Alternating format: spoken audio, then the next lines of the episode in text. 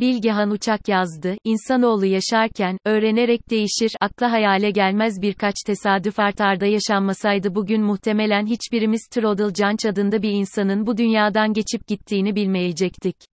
Öyle bir insan var mıydı yok muydu, yakınları dışında kimsenin umur olmayacaktı.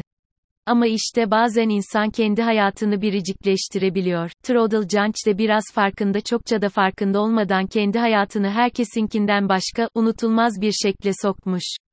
Trodl'un dünyaya geldiği 16 Mart 1920'de Münih bir hayli karışık.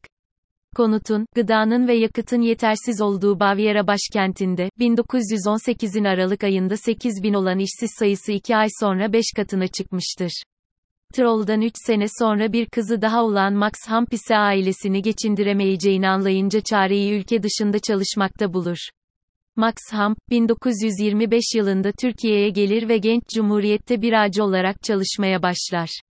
İşlerini yoluna koyan Max ailesini İzmir'e getirmeye çalışsa da ikna edemez, ailesiyle arası açılmıştır, zaten sonra kendi de kalmaktan vazgeçer, 1933'te Almanya'ya döner.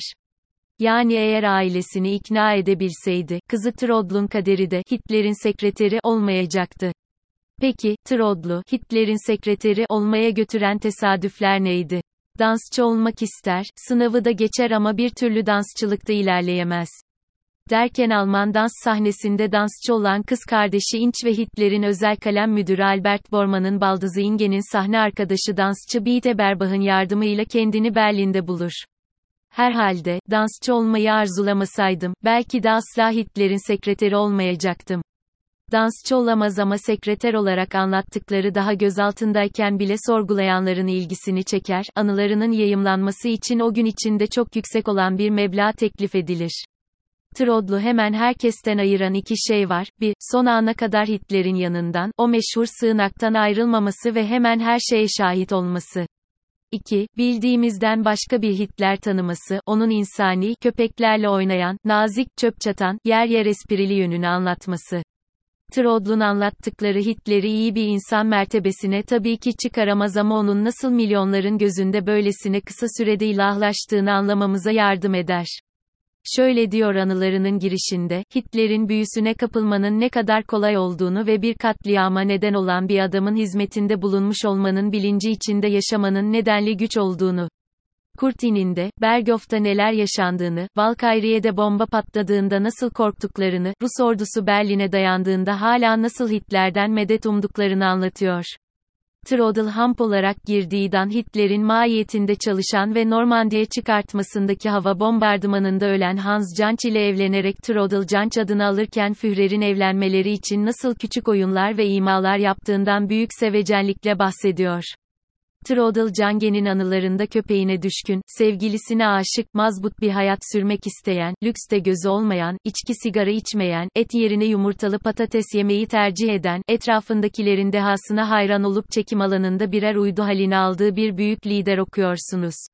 Anılarda orada olmayan kimsenin bilemeyeceği ayrıntılar yer alıyor. Ne yer ne içer, insanlarla nasıl konuşur gibi. Trodl'un anlattıkları Hitler'i iyi bir insan mertebesine tabii ki çıkaramaz ama onun nasıl milyonların gözünde böylesine kısa sürede ilahlaştığını anlamamıza yardım eder. Mesela, kendi karargahında asla çiçek falan olmazken Berghoff'u Eva Braun yönettiği için toplantı odasının ortasında güzel bir çiçek aranjmanı yer alıyormuş öğle yemeklerinin aşağı yukarı bir saat sürdüğünü, Hitler'in kusursuz bir müzik kulağı olduğuna inandığını, savaşta olduğu için üniformasını üstünden asla çıkaramayacağını ama konuklarının sivil giyinmesine imrendiğini söylediğini, her yerden gelen doğum günü hediyelerini ve bağışlarını dağıttığını, ailesi Yahudi çıkan diyetisyeniyle yaşadıklarını bilmiyordum. Hitler kültünün bugünden bakınca ne kadar anlaşılmaz olduğu Trodl'un şu satırlarında gizli, savaştan önce, Hitler yürüyüşe çıktığında, kapılar her gün bir defa açılır ve halk, Hitler'in yolunu keserdi. İsterik kadınlar Hitler'in bastığı taşları toplardı, en aklı başında olanlar bile çıldırmış gibi davranırdı.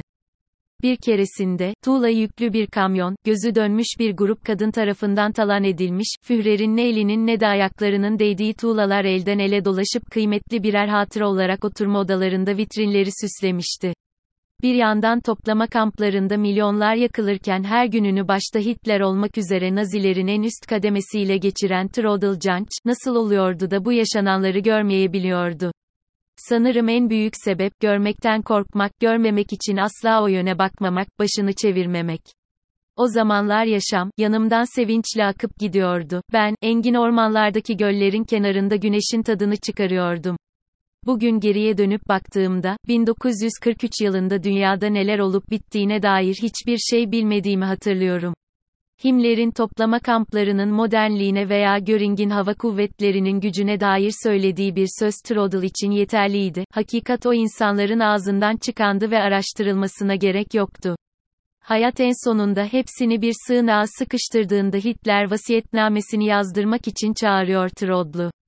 Hitler'in, derhal kaçın, uçağa binmek için son şansınız, önerisini reddederek sığınakta ölümü bekliyor. Doğum gününden intihara, ardından 1 Mayıs, ertesi gün sığınaktan firar.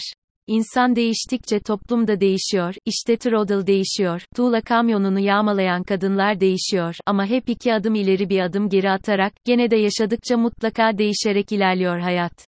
O iki hafta anılarının kreşendosudur. Kimler geldi, neler konuşuldu, her şeyin yitirildiği anlaşıldığında hiyerarşi berhava olup evayla karşılıklı sigaralar yakıldığında neler konuşuldu. Tarihin en önemli anlarından birinde, olunabilecek en önemli yerdeymiş Trodel. Sadece o iki hafta onlarca yaşama bedeldir. Sığınaktan çıktığında Himmler'in armağanı zehir kapsülü haricindeki her şeyi geride bırakmıştır. Hiç bilmediği yerlerde yürürken toplama kampından firar etmiş bir adam peyda olur yanında, çizgili tutsak kıyafeti üstündedir. O adam ve ben o anda kader yoldaşıydık, ikimiz de Ruslardan korkuyorduk, bu yüzden bir süre yan yana yürüdük. Geçmişimiz üzerine konuşmadık, o tutsağa hiçbir soru sormamıştım. Her şeyden önce, kendime soru sormamıştım.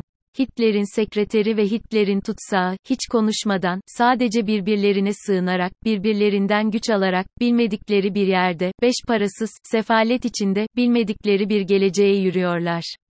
Hitler, ressam olmak istemişti, Trodel Hampise dansçı. Hayat ikisini de hayal dahi edemeyecekleri bir yere götürdü. İnsanoğlu yaşarken, öğrenerek değişir, diyor Trodel Canç.